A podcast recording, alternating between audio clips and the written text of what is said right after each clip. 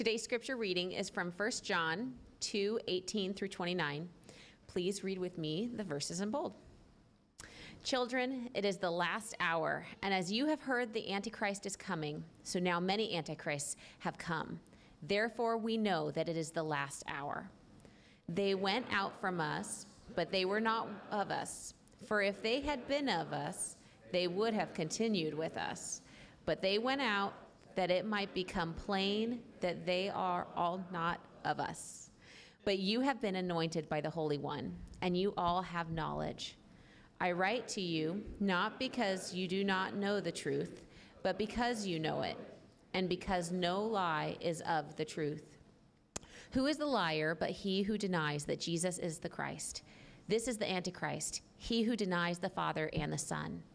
No one who denies the Son has the Father. Whoever confesses the Son has the Father also. Let what you heard from the beginning abide in you. If what you heard from the beginning abides in you, then you too will abide in the Son and in the Father. And this is the promise that he made to us eternal life. I write these things to you about those who are trying to deceive you.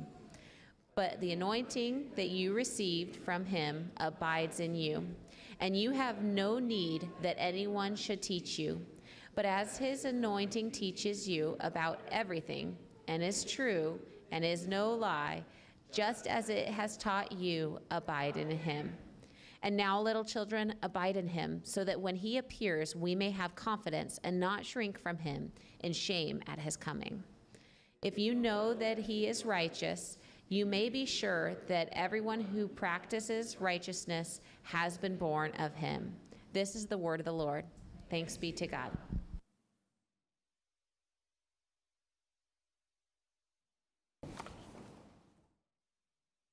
Good morning. My name is Daniel, and I have the privilege of preaching this passage today. uh, thanks, Brad. one of the pastors here, thankful that you could be worshiping with us on this moderate summer day. Well, if you've ever played the game Two Truths and a Lie, uh, again, you may know this game. One person gives uh, three statements about themselves, two truths, and one lie. It's a fun way to get to know people in the group and to see how good you are at lying. So, after all the statements are made, the rest of the group tries to determine which of the three statements is a lie. Well, I might play this game with you. I'll give you three statements about myself two truths and one lie. You take a guess. One, I was my elementary school's spelling bee champion.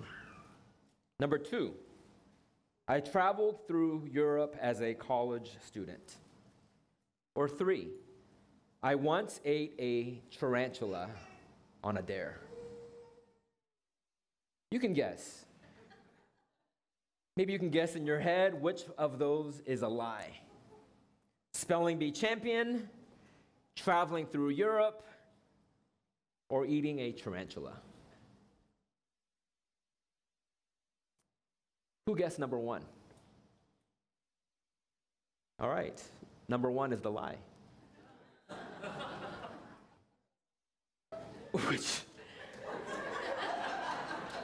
I guess, which I'm confessing uh, well, again, if you had read through our website, you'll have noticed that it's right there. I once ate a tarantula on a dare.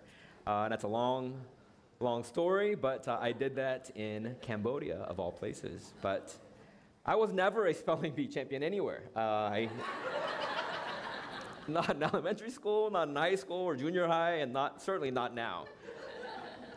But uh, two truths and a lie. Well, this morning we are in the second book of the uh, second chapter of the book of First John, the last surviving disciple, the Apostle John, pens a letter to the churches in and around Ephesus concerning the person he refers to as the Word of Life. Many in the church at the time were asking questions about the content of their faith, what to believe, whom we are to believe.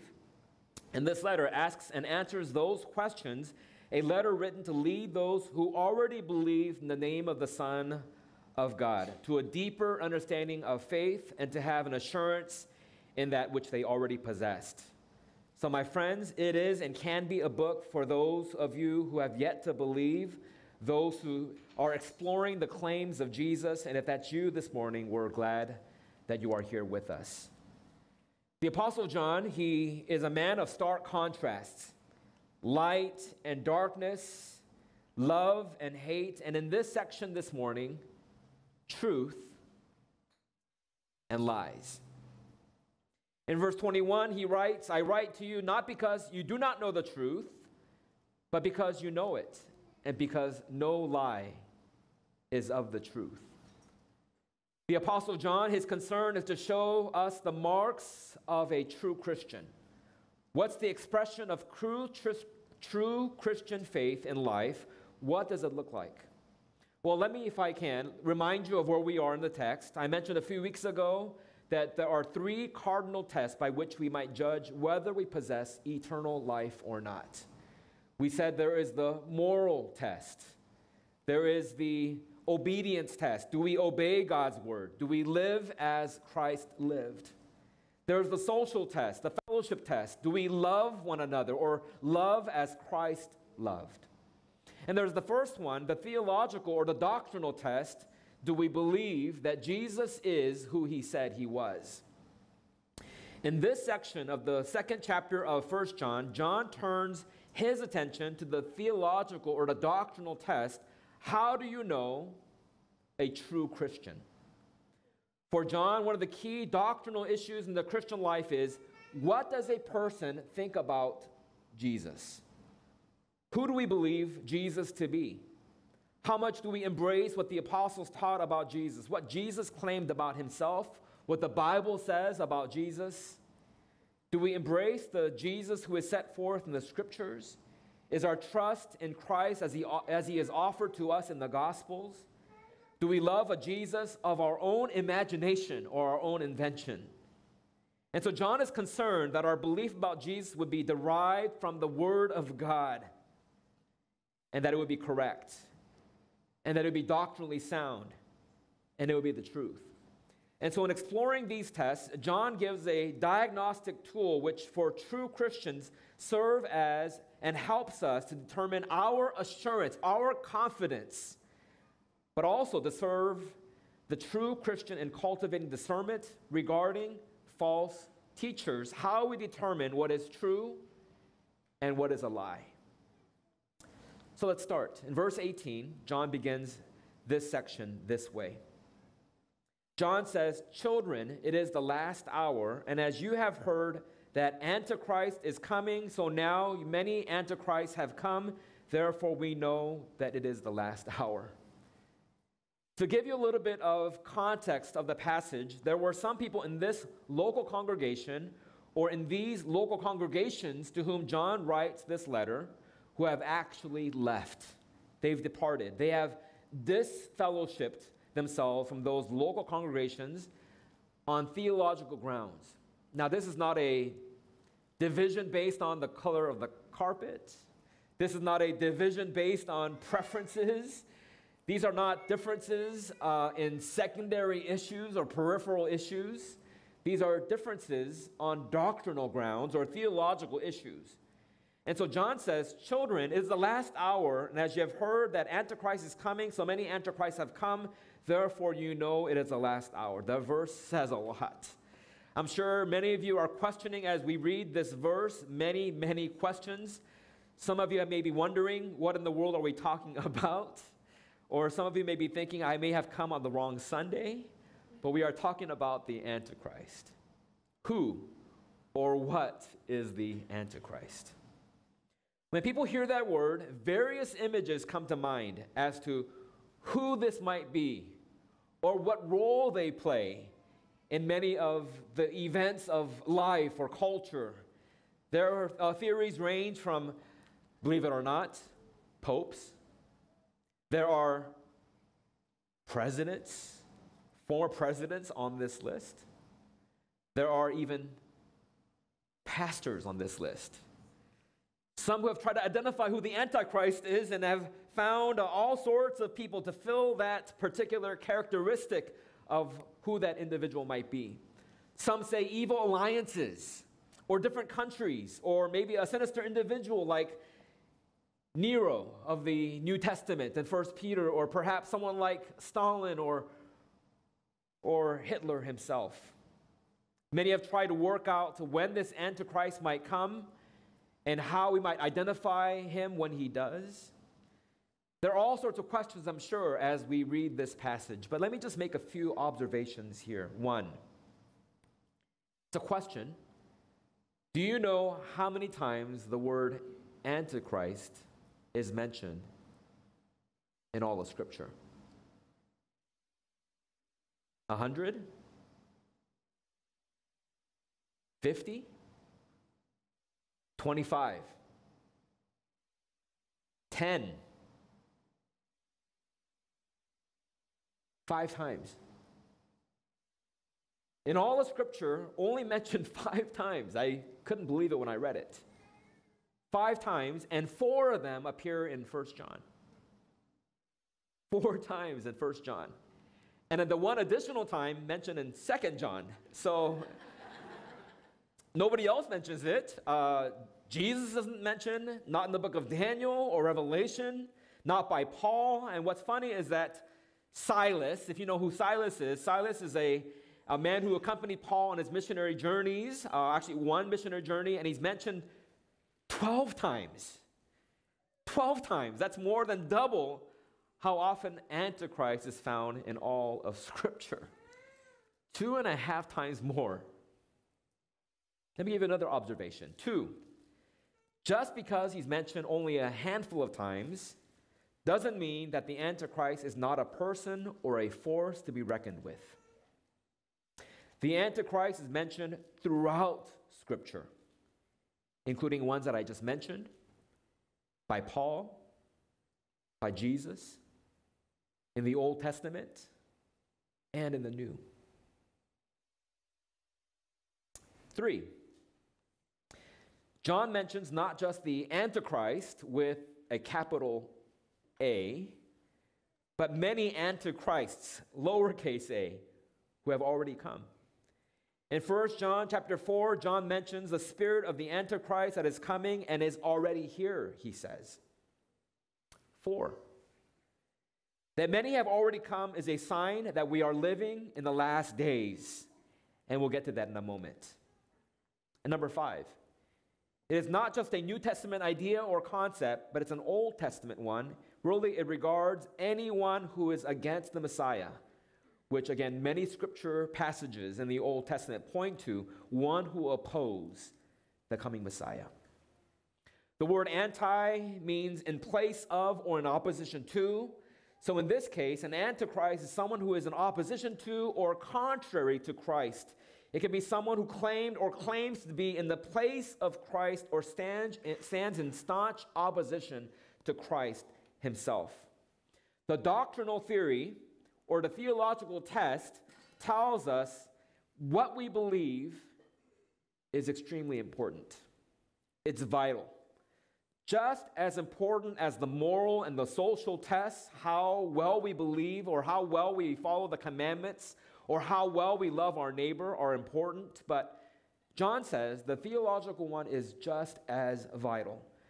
Because John knows that we can err in one direction or another towards orthodoxy, a fancy word meaning good doctrine or good and right uh, theology, or orthopraxy, the praxis or the practice of living in light of what we believe, or correct practice. You know, because you know, you and I both know that some forms of Christianity seem to care little for doctrine, but place heavy emphasis on proper deeds, correct performance, required rituals. Some believe it matters little what one believes as long as the correct works and rituals are performed. You may not even go that far and just say, all you need is love, right? The only thing that God requires of me is to love one another. How well we love one another is all that matters and places great emphasis on orthopraxy. And yes, there are some groups that will emphasize correct doctrine. And critics sometimes caricature the evangelical position as teaching that as long as you believe the right things, it doesn't matter what you do.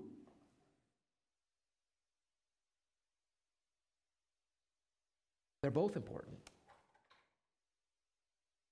And yes, in a church like ours, we can certainly be in a place where we say all that matters is what we believe and not necessarily how we live. It's all about right thinking and not necessarily about practice. Yes, we need both. We need three the three tests, the cardinal tests of whether we possess eternal life theological and, and moral and social. And John's point is that not only is how we follow and live according to the Word of God and how well we love our neighbors as important, but these are the application of what we believe about who Jesus is. Because we're not just called to live a good life, and we're not just called to love well. But as John says, we are to live as Jesus lived and to love as Jesus loved.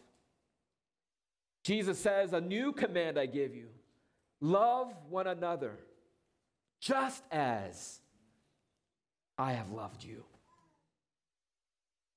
It's not about just living well, and it's not about just loving well. It's about following the example of, of Jesus. That we know who he is, who he claims to be. And again, here, John makes a point of that by, by saying here, Jesus is love, or God is love, or God is light, and in Him there is no darkness at all. He makes it a point that our theology is important, what we believe about who God is, and the Son that God sent is important. It's vital. And that, that importance uh, trickles down to how we live and how well we love our neighbor as ourselves.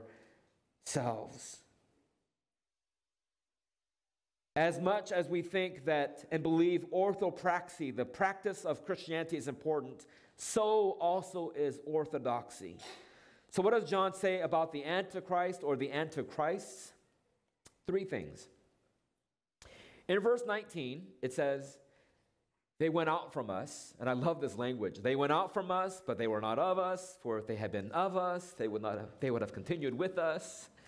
But they went out that it might become plain that they were not of us. I mean, it sounds like a long way of saying, like, them versus us, right?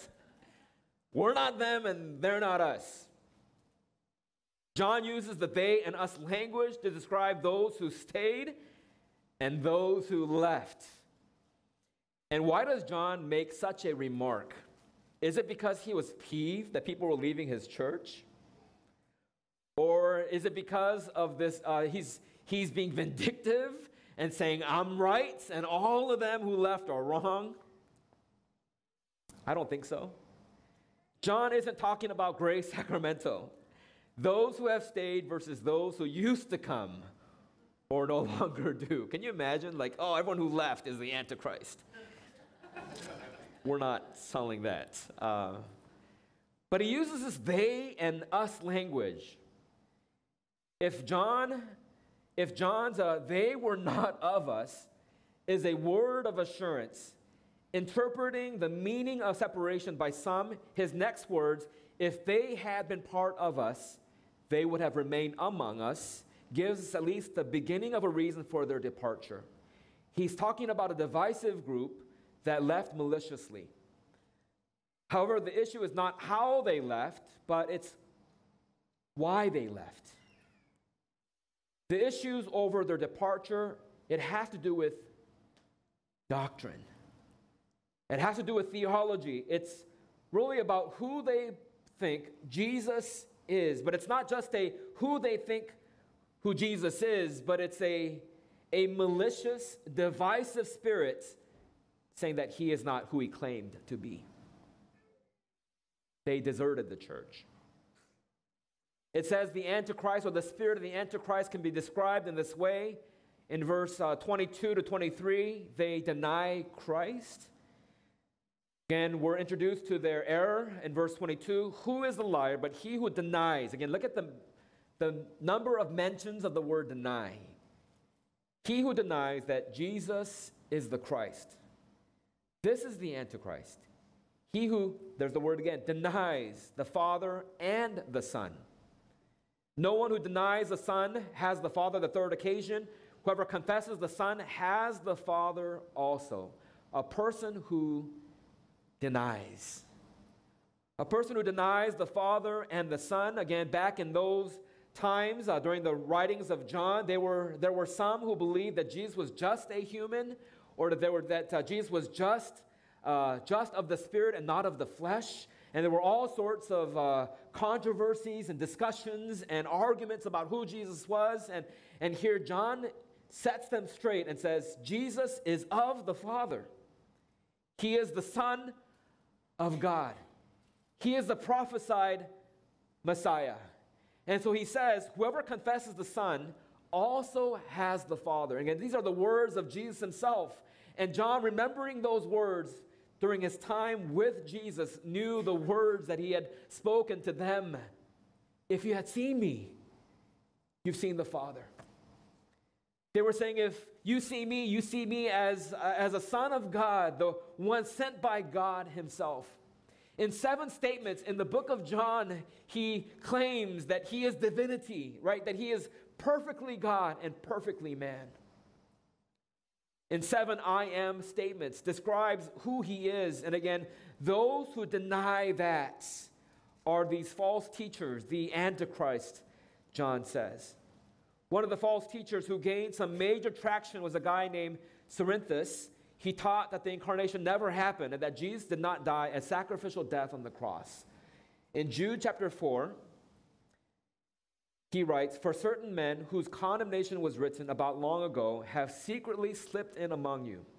They are godless men who change the grace of our God into a license for immorality and deny Jesus Christ, our only sovereign and Lord.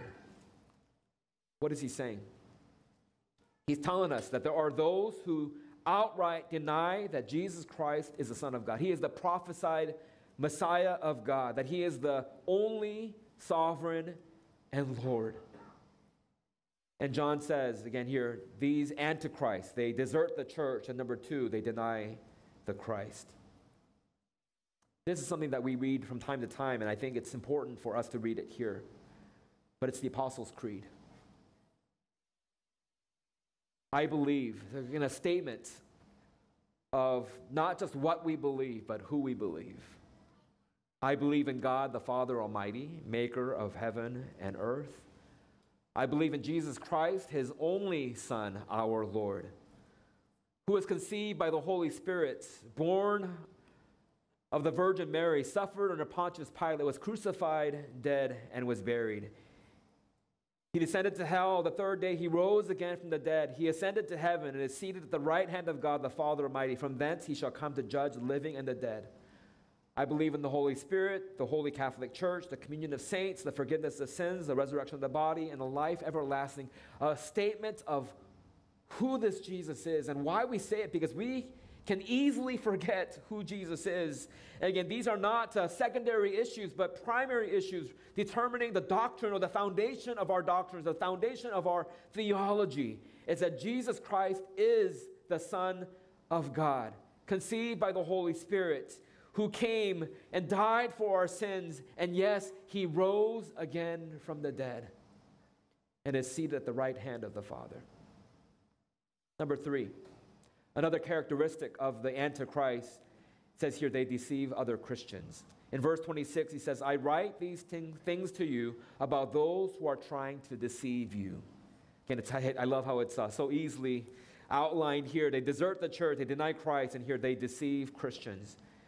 Again, here Jesus was no doubt referring to the, these antichrists when he said this in Matthew 24. He says, And Jesus answered them, See that no one leads you astray, for many will come in my name saying, I am the Christ. Again, we talked about replacing Christ, and they will lead many astray. Matthew 24, verse 24 For false Christs and false prophets will arise and perform great signs and wonders, so as to lead you astray, if possible, even the elect. the Antichrist. They depart, they deny, and they deceive. So, knowing this, and again, we're not going to pinpoint who it is today. That's not my intention to figure out who it is, but to ask the question how then are we to respond, knowing what we know? The call, how we are to respond, is in a word that Pastor Brad used last week the word abide. One that he said he uses all the time in his vocabulary. Not totally sure how I would use that word regularly. I would say something like, uh, Brad and I abided on, uh, on Tuesday in his office this week. I don't think it works. Abide. John uses the word abide. And it's a, a wonderful word that Jesus himself uses in John chapter 15. We are called to abide. There are two things, there are two ways that we are to abide. One, we are to abide in it. We are to abide in it. And I know that may be strange, but in verse 24, the Apostle John says, Let what you heard from the beginning abide in you. Let what you heard from the beginning abide in you. That sounds like an it. That sounds like something. And what John is saying is here, uh, what John is saying is hear the witness and the testimony of the apostles. Everything that has been said up to this point, the eyewitness accounts. Listen to this. Listen to it. That which you have had from the beginning, abide in it. What you have heard, abide in it. What is he saying? He's saying, abide in the word of God. Abide in the word of God. Abide in the truth, the truth of God's word. The word of God that serves as a lamp to our feet, a light unto our path. Abide in it.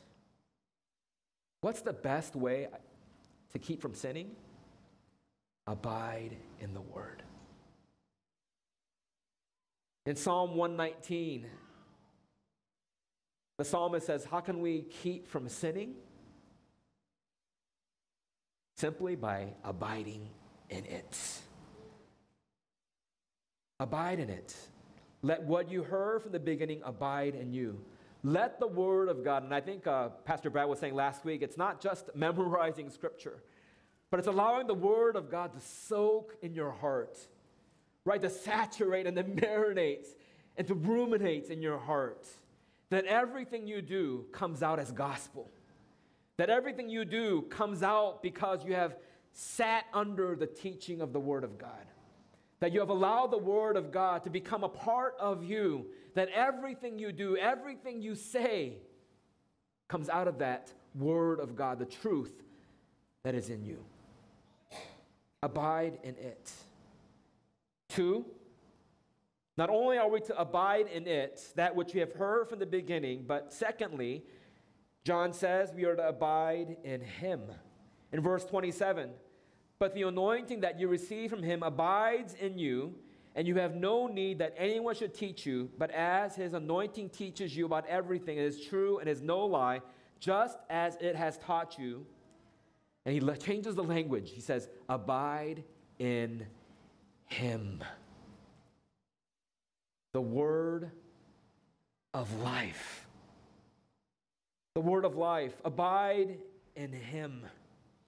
My friends, as we look at this, these are encouraging words. These are not despairing words or depressing words. These are encouraging words to, to lift up, uplift you. Again, the Apostle John wasn't here to condemn and to figure out a way to, to admonish.